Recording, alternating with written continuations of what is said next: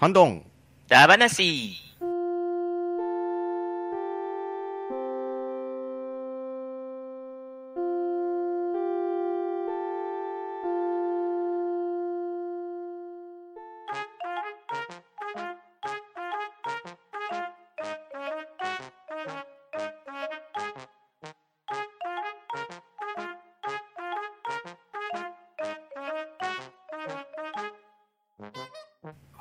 こんばんは。じゃあ、えっ、と、出席取っていきます。はい。ショコさん、はーい、ショックです。パンタンさん、はい、パンタンです。猫ママさん、はーい。ということで、この3人で、今回は、ハッシュタグ会を行っていきたいと思います。はいよろ。しくお願いします。ます。よろしくお願いします。では、早速いきますね。えー7月31日、えー DQ10 七不思議時計ツールの人さんよりいただいたお便りを、ショコさんお願いいたします。DQ10 七不思議時計ツールの人さんからいただきました。生前やローカル県外のクイズ番組で、まだまだ知らないのいっぱいあるんですね。現在放送中で唯一の帯クイズ番組、クイズノーベル賞という BS 富士で放送されている日本一ゆるい番組あげるの忘れてました。バレベルの塔はぜひ見てみたかったですね。と、次が、ルカリオは初めて伝説、幻に属さないで映画でタイトルに入ったポケモンだったかなかっこ曖昧。リアルポケセンは浜松町にあった時に行ったことがあり、ブラック2の最大100人で同時にローカル接続して遊べる機能を使い、ポケセンにいた数百人と同時に遊ぶという貴重な体験をしました。といただきました。ありがとうございます。はい、ありがとうございます。これ、バレベルの塔っていううん番組だ、そうです。ずっとあの、はい聞いてて、バベルの塔だと思ってました。まあ、そこともじってるんでしょうけどね。うんうんうん。これ何回も呼ぶたびに間違える。あ、噛み、噛噛んじゃいますね、俺。うんうんうん。で、あと、ルカリオが伝説じゃなかったんですね。確かね、普通のポケモンのはずですよ、あれ。へえ。あれルあ、そうかそうかそうか。格闘うんでし、そうそうそうそうそう。ねあれあの、ダークライは？ダークライは伝説ですか？あれは伝説とかのやつですかね。あの、なんかダークライって、うん。その変進化前になんかいませんでしたっけ？ちっちゃいの。ロトムとか？それはまたいや、違うやつ？ロロトムはなんか掃除機みたいなやつですよね。でしたっけ？あれ我々、誰もポケモンに詳しくないですか？なんせ薄薄味。ですかららね、我々。なるほど、なるほど。うんすごく薄いので、うんなかなか。さっぱりわからない。そうですね。僕も振っといてわからない。ダークライ、こんな感じか。うん。はい、わかりました。じゃあ、我々、ポケモン薄味ということで。いやでも、この最大100人で同時にローカル接続ってすごいですね。これ、どう、どうやって遊ぶんですかね？どういうふうにやんだろポケセブランにックっていう集のは、まあの、うった人たちが一斉にブラック2をやってるってことなんですか？これは。ーん、なんなんですかね。こうやってブラックホワイトのブラックってことですよね。あれの続編が出てるんですかね ?2 ですよ。ねそれの2ってことう。ですよね。でも、最大100人で繋がって一体何を遊ぶんですかねどうなんでしょう対戦じゃないですよね。ポケモンだからさすがにレイドバトルとかじゃないですよね。あー。いいですね、レイドバトル。超楽しいですね。海王をみんなで倒すみたいな。お前電気ポケモンじゃねえのかよ、みたいな。ツッコミがあったりとか。そう100人だ、フルボッコぞね。そうですね。ちょっとこれ、もしよろしければ、この最大100人で同時にローカル接続して、どんな、ね、遊べる機能を使いうん、ポケセンにいた数百人と同時に遊ぶっていうのは、どういう遊びだったのかちょっと気になります。ですね。うんはいあの、およし、よろしければ、あの、またお便りください。はい。はい。D9.7 不思議時計ツールの人さんよりいただきました。ありがとうございました。はい、ありがとうございましたあ。りがとうございました。はい。続きまして、えー、猫マンマさんよりいただいております。マンマです。天才クイズ第3問目で間違えたままです。えーそういえば、収録日に自転車にズボン引っ掛けて破いて、お尻から見ると、白ブリーフ丸見えのまま収録に臨んだな。笑い。続きまして、天才クイズだどんとこい。星の下から、友達見たら、僕だけ白いブリーフ被ってた。ドッキンドッキンどっちかなといただきました。はい、ありがありがとうございま。ますす。え、ママさん出たんですか？これ。はい、出てます、出てます。あの と、とめきさんがおっしゃるように、あのー、まあ、えっ、とね、TBS 系列だと思うんですけど、はい。えー名古屋の東海3県で、と、多分北陸にも届くのかな、うんまあ、あの CBC っていうのがあるんですけど、はいはい。まあ、そこの CBC テレビがやってる、あの、天才クイズっていう、うん。まあ、博士、ね、この間言ってた博士。うん僕は、その、ゆるキャラ系の博士だ。ああ、けどはいはい。うん。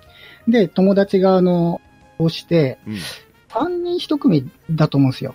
で、お友達とお友達の弟さんと、はいはい。まあ、僕と、出ようぜっていう話になって、うん。まあ、行く、行くんですよね、その CBC に、テレビ局に。はいはいはい。えーで、まあ、書いてある通りなんですけど、うん。えー、ダメですよ、皆さん、真似しちゃダメですよ。あの、二人乗り危険ですからね、自転車。はい。あの、まあ、自転車ですね、あの、後ろに乗ってまして、うん。え、あの、名古屋では、あの、自転車のことを蹴ったって言うんですけど、うんうんうん。まあ、二二血を、二血をしてまして、はいはい。で、その、まあまあ、後後部車輪にこう、ハブになんかつけるじゃないですか。足引っ掛けるやつを。あーまあ本当は荷物を縛る紐を引っ掛けるやつなんではいはい。で、それに立ち乗りしてって、じゃあ、ポイッと降りた時に、はいはい。え ーケツ、股うん。のところがですね、ズボンがですね、引っかかってですね、バリッと破けたんですよ。えーこれがもうあの、テレビ局に向かう直前の話で、うんうん。やっべって思ったんですけど、あの、まあ、そのお友達の親御さんに連れられていくわけなんで、うんうん。まあまあいいかな、前から見りゃこのままだし、みたいな感じで、あの、テレビ局入って、スタジオ入って、えっ、とね、男女で分かれてひな壇になってるんですよね。40人ずつぐらいで。うん、で、まあこの歌にあるように、まあ今の歌は嘘なんですけど、うんまあ右手と左手に赤い帽子と白い帽子で丸×が書いてあるんですよね。うんうんで、博士がクイズを出して、丸か×かって言われて、うん。うん。でーれんでーれんでーれんって丸みたいな感じでみんな被るんですけど、はいはいはい。うん。僕は白い帽子かぶりながら、白いブリーフも出してたっていう。そういう話です。はい。で、あの、最初にね、一番スタート時に。カメラで一人一人抜いてくれるんですよ。誰々君、誰々君。ええ、もう、パンツ丸出しなのを、もう、なんつうかね、全くわからないような笑顔を見せてましたね、私は。ええまあ、当然、後ろのやつは、うんこいつパンツ丸見えだぜって思ってたと思うんですけど、はい、なるほどね。そういうことなんですよね。ちょっとじゃなくて、本気に破けたな。本気、本気ですよ。もう、10×10 ぐらいのスペースでベロンっていってるんで、まあ、上のやつはひな壇なんで、上からの角度だと、まあ、パンツっていうよりは僕のももが見えてたと思うんですけど。生、生足、生めかしい生足が。でも、本当に、正面からはまあ一切わかんないですけどね。貧乏っちゃまだ貧乏っちゃま。そうそうそう、まさに貧乏ちゃまで。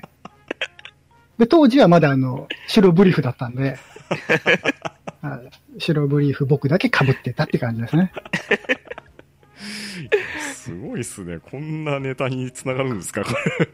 うんなかなかの、今でもね、その間違えた3問目の問題を覚えてますけど、おお。うんえっ、とね、ほ、まあ、こんな続けていいんですか？僕の話だけではい、100とどうぞ。どうぞ。えー、じゃじゃん。歩道は道路の左側にある。でーれんでーれんでーれん。はい、どうぞ。歩道は道路の左側。正解。え、あれない、ない時もありますよね。×。で、これが丸なんですよ。ほまあ、要するに、日本って左側通行じゃないですか。う。はいはいはい。うあれ？左側通行ですよね？うん。うんで、ん。うん。歩道が左側にあるっていうことなんですよ。ああ、そのまま受け止めればいいってことです。そうなんですよ、そうなんですよ。なるほど。だけど、うん、当時、当時の我々は、これね、うん第4問え第3問までだったかなはうん、相談していいんですよ。ほで、第4問からは、個人個人の、う。ああ。あの、能力で頑張れって話なんですけど、はい。もうね、その第3問の時にね、これどっちだったかなって思って、うん自分の実体験をこう思い浮かべるわけですよ。うん。うんで、僕が思い浮かべたのは、うん自宅から学校までのうんうんうん通学路だったんですけうん。ど、うんその浮かべ浮かべた道路がう、ん。うん。車道の右側なんですよ。はいはいはいはい。うん。でもよくよく考えたら、うん帰ってくるときは道路の左側になるんですけど、うん。まあそんなこと考えずに、あれ、道路の右側だから罰だろうとか思いながら、まあ罰を出して見事に砕け散ったという。なるほど。うんぼ僕の中ではね、10問正解して、あの、天体望遠鏡をもらうはずだったんですけど、あ、いいね、そなるの、ほどなるほど。ね、プレゼントもいい感じ。うんですね。確かね、スーパーファミコンとかもあったと思うんですよね。へえ。うんあえーでもあのちょっと供嬉しいね。うんでいい格好したかったんで、あ僕は天体望遠鏡で、みたいな顔をするつもりでパンツ出しながら頑張ってたんですけど、だけど速攻さ、、速攻3問で負けるっていうね。て天体望遠鏡もらうっていうことはさ、ケツ映るんじゃない？そこまで上り詰めたら。いやいや、だ大丈夫大丈夫。ま、前しか向かないから。多分、博士は気づくだろうね。お、こいつパンツ見えてんじゃねえかっていうね。いや、今思えば、そこでケツ出してやったら美味しかったと思うんですけど、えー当時の僕はバカだったんで、3問で失敗しましたっていうね。いやしかしね、クイズ番組だ話からここまで着陸っていうのはお見事すぎるでしょ。なかなかね、テレビ出たやつねで、パンツもろ出しのやつはいなかっただとは思うんですけど、まあまあまあ、子供だから許されるレベルですよ。まあ、うん、まあ、さすがまんまさんでしたという話でしたね、これは。はい。猫ママさんありがとうございました。はい、ありがとうございました。ありがとうございました。はい、続きまして、ゼロネスカモメさんよりいただきました。パンタンさんお願いします。はい、ゼロネスさんよりいただいております。ハッシュタグ会154回拝聴バレベルの塔の話盛り上がって嬉しかったです。鬼畜な問題何問か置いときますね。1、フクロウ、ホッシャン。3秒ほどのフクロウの鳴き声を聞いて種類当てろ。2、オリックス、増田岡田岡田。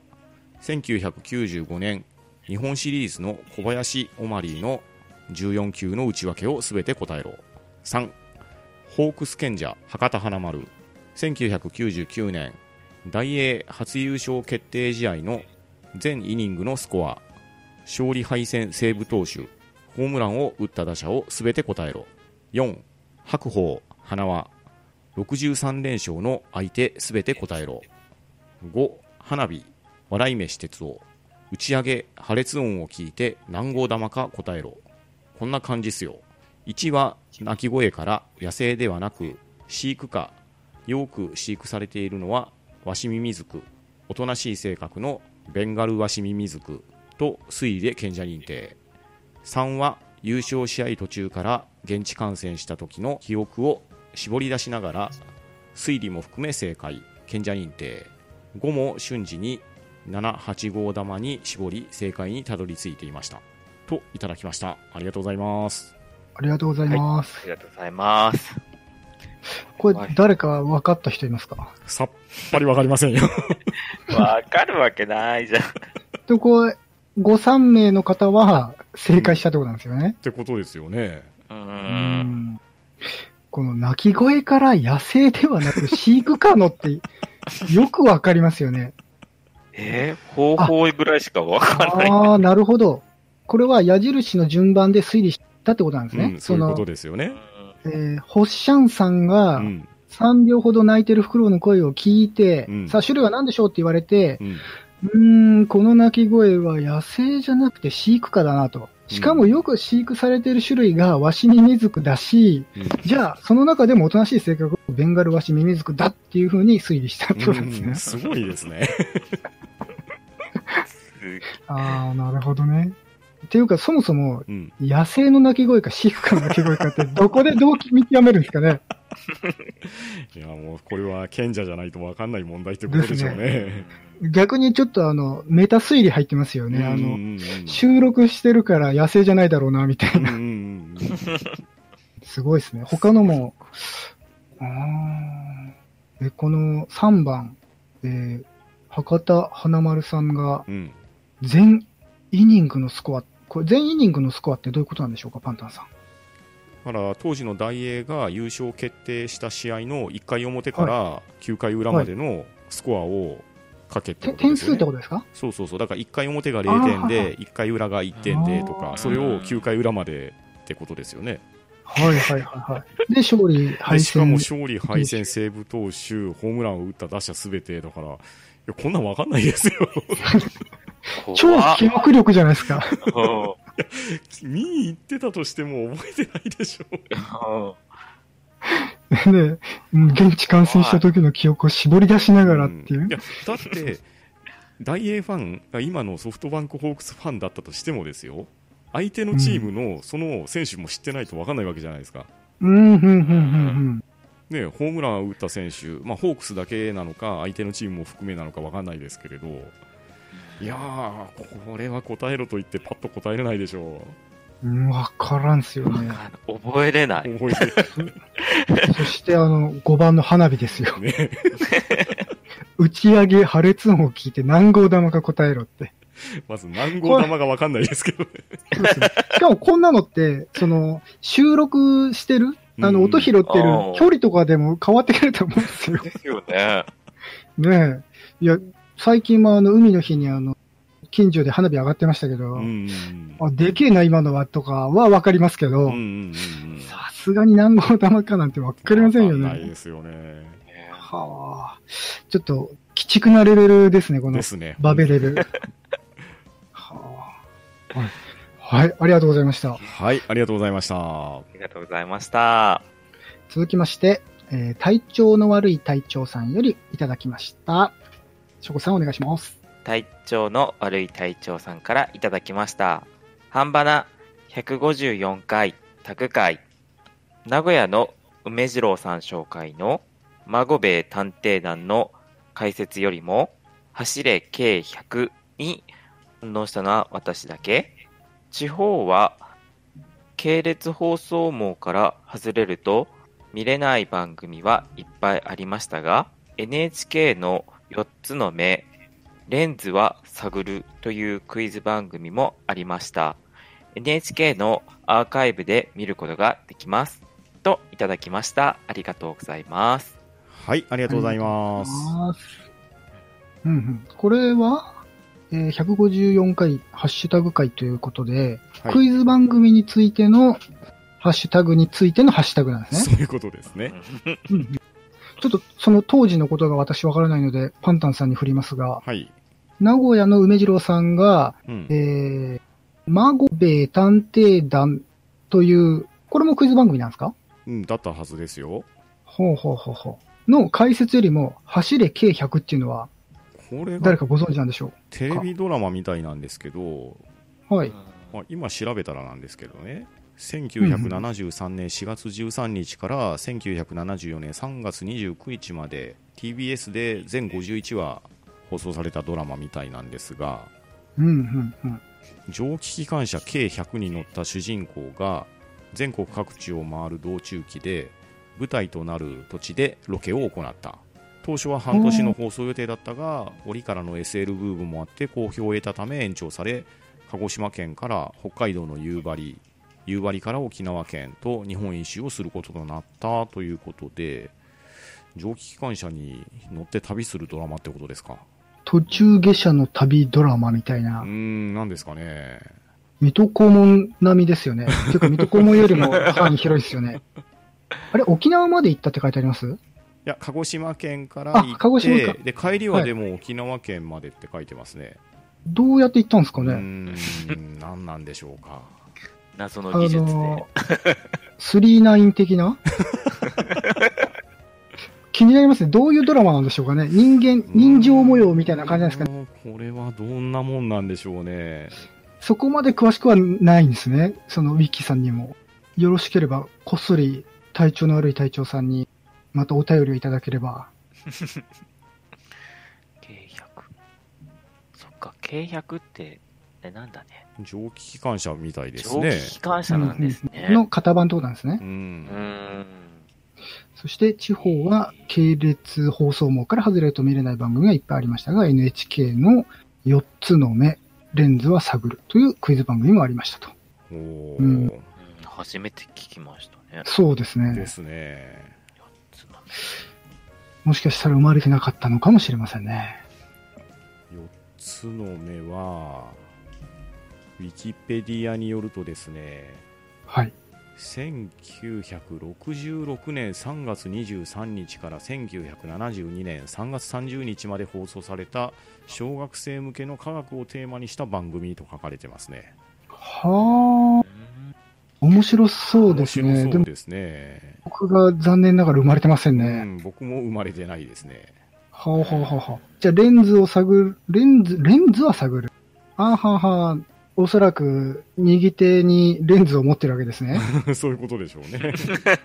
そしてクイズを探していくみたいな。あーーいや、そう考えると4つの目の4つの目は何なんですかねえーとですね、番組名お答えがあるの4つの目は、通常の撮影による肉眼の目と、はい。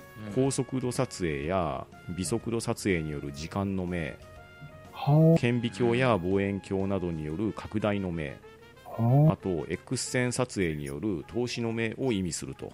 あ、はあ、まあまあもうその時代からなかなか科学的ですね、本当に。うん実に科学的ですね。ああもう4次元からのし視点じゃないですか。うーん。へえ。なんか、現代でもやればいいのにって感じですけどね。あの、これが4つの目からレンズは探るになって、で、そのフォーマットが生活に密着した情報番組へと受け継がれていって、行き着いた先が試して学研みたいです。おー、えー、おはスタではないんですね。NHK ですからね。うんそうですね。どうやってつながるよ。なるほど、なるほど。おーいや、貴重な、あうん、貴重な情報ですね、はいこれは。りがとうございました。はい、ありがとうございました。ありがとうございました。はい、続きまして、えー、たつらうさんよりお便りいただきました。えー、ポッドキャスト聞いたメモということで、えー、半ばな141回、タイムボカンダ話、シビビーンラプソディも好き、エラキャ黒でも白になるといただきました。ありがとうございます。はい、ありがとうございまあす。りがとうございます。シビビーンラプソディという歌があるってことですかねそうですね、逆転一発門のエンディングテーマですね。この感じからいくと、あの3人が歌ってる感じですか、そうです、そうです。あーうんまあ、3人のことを歌われてるって曲ですねう。んうんうんこれなかなか、タイムね、悲哀、サラリーマンの悲哀が語られてる歌ですよ。はあ。タイムボカンシリーズのエンディングテーマって、はいはい。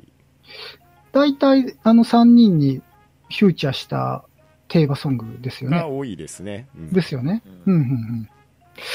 うん、タイムボカンシリーズは、ヤッターマンは見てた気がするんすけどね。うん。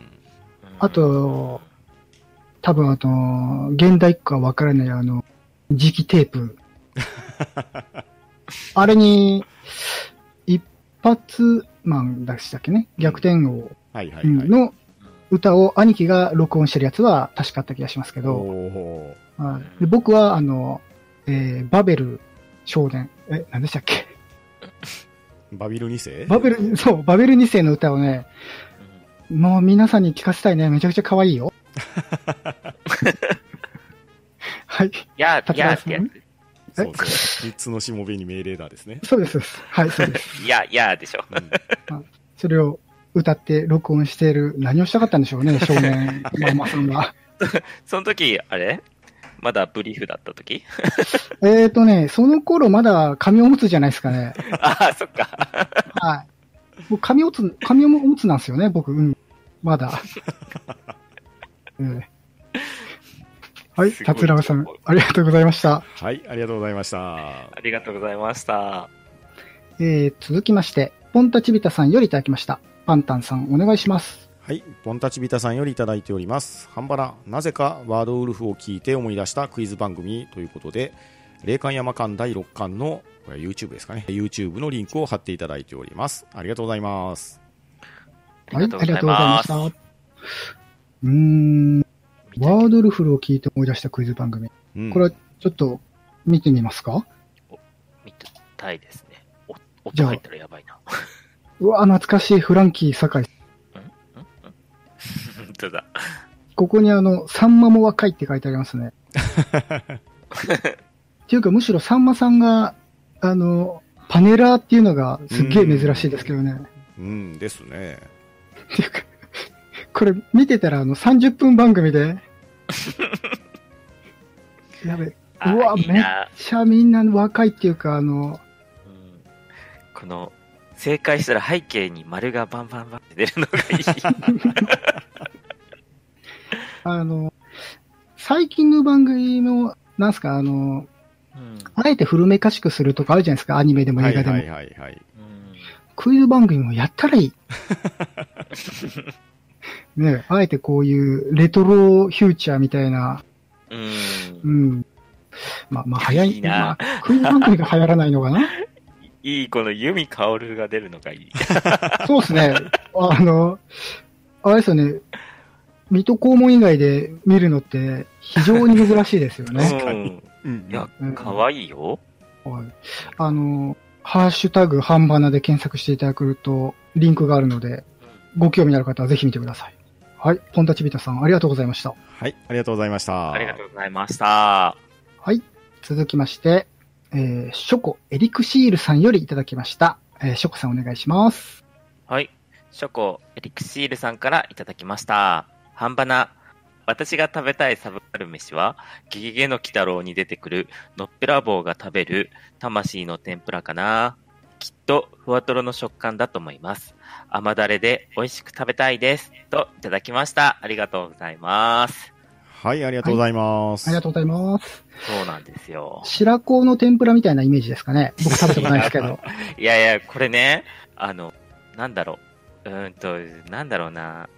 味玉の天ぷらみたいなイメージ？俺の中で。味、味玉？味玉って何でしたっけ？煮卵を天ぷらにしてるやつそうそうそうはいはいはいはい。うん。あれ、意外に、じゃあ硬いってことですか？硬くはないんじゃない？うん。いえっ、と、うん半熟卵みたいなそう感じ。そうそうそう。じゃあ若干歯応えはあるんですね。その、あの、白身の部分の。うんそうですね。うーん。そ白身を切ったらとろっとみたいな。ああ、なるほど。絶対ご飯に合うと思うんですよ。え、じゃあ、あのうん。ーそうですね。半ばなメンバーの誰の魂の天ぷらが食べたいですか？誰の魂だろうな一番、一番うまそうだなっていうのは？一番うまそうなの？いやー、誰のまんまちゃんのはね、あだいぶあの、どす黒いですよ。ねえ、そんな感じがするよね。椒の味がしそう。パンタンさんのは、パンタンさん笹ばっかり食ってっからな。きっとたま、パンタンさんの魂はちょっと、うん、繊維質なのかもしれない。う んややつは本当は肉食ですからね。そう、そうなんですか。あ、そっか。悪いこと言うタイプの。うん、いや、本当なんか、検索したら絵出てくるんですけど、本当に美味しそうな感じなんで、今度え、。のっぺらぼうさんが食べるんですね？そうそう、のっぺらぼうが、あの、魂の天ぷらを作ってくれるんで、あのー作って食べるのかな？うん。あれですか？のっぺらえ、お前ぼう会に出がてくる。あったのは、こんな顔か？みたいな感じで驚かしてびっくりして魂が抜けた魂を取って天ぷらにするみたいな感じなんですか？うん。そんな感じですね。マジで？まあ、雰囲気そんな感じ。雰囲気に、ちょっと今、うん。じゃあ、まあ我々気をつけないと魂をショコさんに抜かれるかもしれない。そうですね。そうですよ。気をつけてください。はい。じゃあ、あの、シリコ玉の方も気をつけておきます。それはカッパだ。はい。ショコエリクシールさん、ありがとうございました。はい、ありがとうございました。ありがとうございました。はい。えー、DQ.7 不思議時計ツールの人さんよりいただきました。えー、記憶は曖昧ですが、BS アニメ劇場の枠で、えー、カードキャプチャー、キャプターですかね。カードキャプター桜などが、あなどやる前、えー初代のキャプテン翼をやっており、そこで初めてなかなか近づいてこないゴールを実際に体験しました。えー最近は再放送をやる放送局も減り、知らない過去作品を知る機会もなくなりましたね。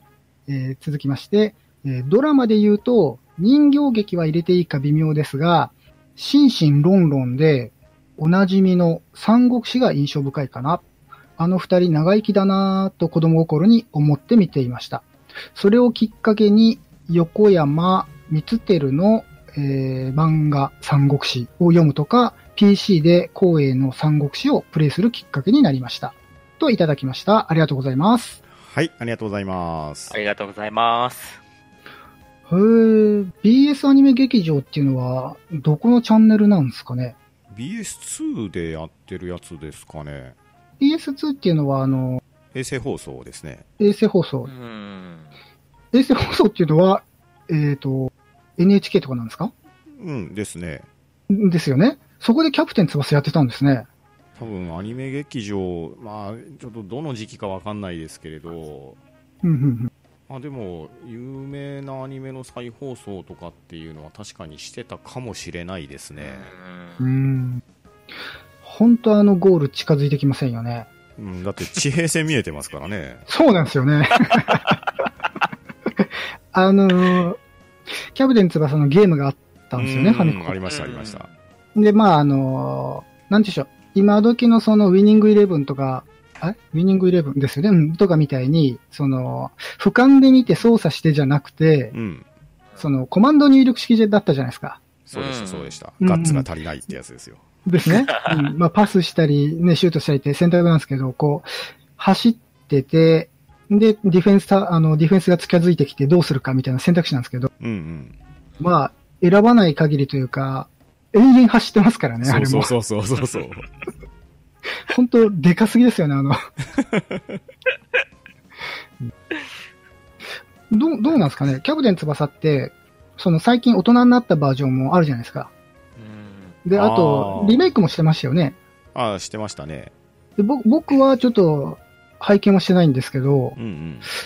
最近のやつでもやっぱり地平線が見えたり、ゴールが遠いんですかねああ、どうだったご覧になってないですかね、誰か。試合のシーンまでは細かく見てないですけれど、さすがにあの表現はなくなっちゃいましたかね。うん、まあでも最初の方に、南葛小学校でしたっけはいはいはいはい。あの、うん丘の上から若林くんの家の庭に向かってボール蹴り入れるとかいう恐ろしいことをやってましたから、まあ、なんでもありなような気はしますけどね。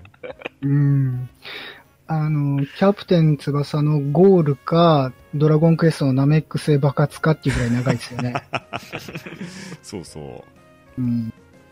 そして、えー人形劇。そうですね、これ。う。うん。シンシンとロンロンって僕わからないんですけど、あ、うんあの、島田紳介と松本龍介があ出てたんですよはいはいはいはいはい。あ、そうですね。ははは。そのシンシンとロンロンですか？そうそうそうそあーあ、なるほど。三国志にかけて、う。うん。あの、名前をシンシンロンロンにそうしてたってそうそうそう。ことですかね。ですです。そうはいはいはいはい。なんだ。あやってました、やってました。うん。パンダさんも三国志の人形劇上げてましたけど、僕も見たいんですよね。ねえちょっと久しぶりに見たいですよね、あれ。うんはい。で、アマゾンとかであの、DVD ボックスが検索すると玉上げるんですけど、そうそうそう。ちょっとなかなか手が出せないんですけど、うん。うんで、あの、確か留吉さんがおっしゃってましたけど、あの、人形の使い回しが意外にあったんだっていう。そうそうそうそうん僕当時見てて全然気づきませんでしたけど、あの、覚えてるのがう。う、んえー、だいぶこう引きの画面で、うん。うん。関戸場に乗ってる多分、呂布だったか関羽だ、多分関羽かな？うん。が、あの、こう、下から棒かなんか出てて、パッカパッカパッカパッカって走るはいはいはい。シーンとかよくありませんでした？馬、ありましたね。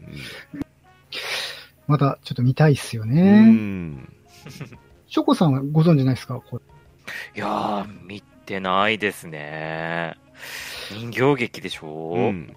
うん、あの、どっちかっていうと、いや、ひょっこりひょうたん島の再放送は見たけど、なんか人形もふわっとした人形じゃなくてい、や、もうかなりリアルなやつですよ。そうですよね。あのう、ん、ですよね。え狂劇じゃないよね。なん、なんですかね。あの、日本の伝統的な人形劇みたいな感じの人形なんですよね。う。うん。うんん。だいぶ金かかってんなって今なら思いますけど、うん。そしてそこから、まあ、三漫画三国志に行き、うん PC で光栄の三国志をプレイするきっかけになったと。ああ、でもわかりますよ、それは。うん。ですね、わかりますね。大体、年代的にも、この三国志人形劇あたりから入ってくる感じです。まあ、全く一緒ですね。ですね。うん。これ、あの、先ほど、はい。えっ、と、NHK アーカイブうんうんうん。でそのクイズ番組見ることができますってあったじゃないですか。ああ、はいはい。はい。で、あのーハッシュタグ会とかでも聞いてて思ったんですけど、うん。アーカイブないんですかね三国。おおどうなんでしょうか？ちょっとアーカイブのシステムがわからないんですけど、まあ、有料なのかな NHK アーカイブス人形劇三国志 NHK 名作戦っていうのがリンクがありますねじゃあ、名作戦なんで、その、いいとこ取りのやつを見れると。あおおなんあるあるかあるぞあーじゃあ、アーカイブがもし、手軽に見れるんだったらありですね。ですねーうん。じゃあ、ちょっと、人形劇三国志。うん？ちょっと時間があればね第一回桃園の誓い。あ桃園の近い登園ですよ、登園。桃園。厳しいですよ、我々三国志には。三国志警察。三三国志と銀河英雄伝説にはうるさいですからね。やだ、もう、警察多い、ここ。はい。はい。ありがとうございました。はいありがとうございましたありがとうございました。であとね、ちょっと今、こう、再放送だ話、僕出てないんで、はいはいあの、富吉さんが、あの、同じ愛知県なんで、うん大体語ってくれてるんですけど、うんあの、あ、これ言ってほしかったなっていうのが、その、確か、あの、お金がないはおっしゃってましたよね。ああ言われてましたはいあれがですね、大体あのー春から秋までかな暖かいシーズンでやるんですよ。でえー、冬になると、はい。もう毎年のようにやってたのが、あの、29歳のクリスマス。うああうん。毎、毎回、あの、毎年見てるんですけど、あの、石黒賢が、あの、朝はパンの人あの妊娠させちゃうやつね。っていうのを幼少期に見ててう、んうん。毎回その、そのくだり分かってるんで、もうすんげえ切なくなるんですけど。気づいたらもう29歳、10年前ですからね。すっごい大人に見えてましたけど、こんなおっさんになっちゃいましたね。それはまんまちゃんだけじゃないから。あ、マジで？そっか、みんなまだ若いんだね。だから僕は精神年齢はまだ3歳だ。ん？まだブリーフ入ってるのかな、あボクサーパンツです。うんあの目立たないように地味めの色のやつ履いてます。ああ、そっか。あれでしょ、張り込みしてる時にパあのズボン破けたら目立つじゃん。ねそう白とか。あ今、記憶の扉がパッカーンしましたね。素晴らしいね。脳トレだね、もうね。ね そうだね。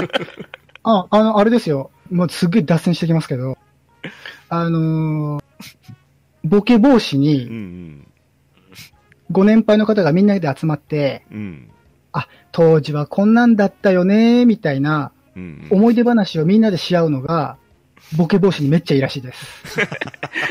いやーもうまさに半端なじゃん。ですねだよね。なんで、あの、我々あの、ね、70、80喜んでみたいな感じで、あの、そこまで続けてボケ防止したいですね。ですねはい。自分語りをしてしまいましたが。はい、ありがとうございました。はいありがとうございましたありがとうございました。はい、今回もたくさんのお便りありがとうございます。えー、番組へのお便り、ハッシュタグ、半ばなでツイートしていただけると大変嬉しく思いますので、よろしくお願いします。皆さん、ありがとうございました。はいありがとうございました。ありがとうございました。は、ん、ど。ん、だ、ば。な、し、